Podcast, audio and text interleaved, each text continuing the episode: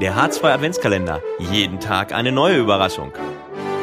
Und in unserem heutigen äh, Adventstürchen haben wir den Andreas Freitag. Stell dich doch mal ganz kurz unseren Hörern vor. Ja, der Andreas Freitag, Chef der Handballer. Ja, so kann man es zusammenfassen. Ne?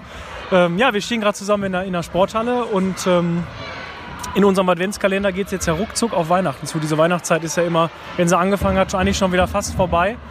Ähm, was ist denn für dich, wenn du an Handball, an unseren Handballsport denkst und an Weihnachten denkst, was äh, ist da besonders bei dir dann im Kopf oder gibt es da Besonderheiten? Ja, äh, ich bin äh, tatsächlich in Vorfreude weniger Handball, äh, sondern mehr SPVG Familie. Ich finde großartig die Tannenbaumaktion am zweiten Adventssamstag, wo ich jetzt seit einiger Zeit regelmäßig wunderbare Nordmann-Tannen, gerade gewachsen, kaufen kann und damit den Handballern, aber auch der SPVG Familie insgesamt äh, Gutes tun kann. Genau, also wenn ihr noch keinen Tannenbaum habt, dann äh, könnt ihr morgen äh, zu unserer Tannenbaumaktion kommen. Ich glaube, man muss einfach am Kronsbach, das ist ganz normal. Ne? Kommt man ganz normal morgen hin. Es ist am Stadion, ja, äh, und äh, da liebevoll ein kleiner Weihnachtsmarkt, äh, emotionale, schöne Musik und äh, wunderbare Tannenbäume, gerade gewachsen. Alle Genau. Grüßen.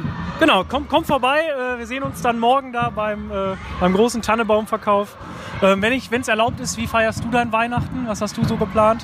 Weihnachten in der Großfamilie mit äh, Kindern meiner Partnerin Christa, mit, den, mit meinen Kindern, mit meinen Schwiegereltern, bei mir zu Hause mit einem SPVG-Tannenbaum.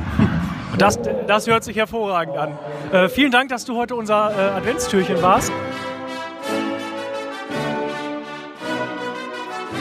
Der H2 Adventskalender. Jeden Tag eine neue Überraschung.